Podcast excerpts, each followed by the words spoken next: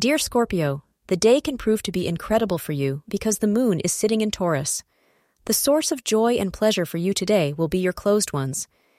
If they have been troubling you, or you have been having any dissonance with them, things will improve, say astrologers.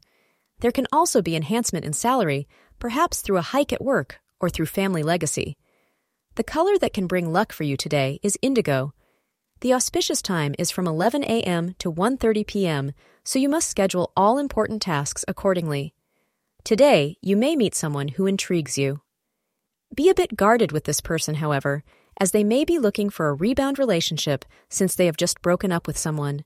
You can feel free to get to know them, but do not enter into anything serious with anyone new today. Take your time. Make sure you don't get into anything that would be meaningless from the outset. Thank you for being part of today's horoscope forecast. Your feedback is important for us to improve and provide better insights. If you found our show helpful, please consider rate it. Your support helps us to continue creating valuable content. Thank you for being here and see you tomorrow.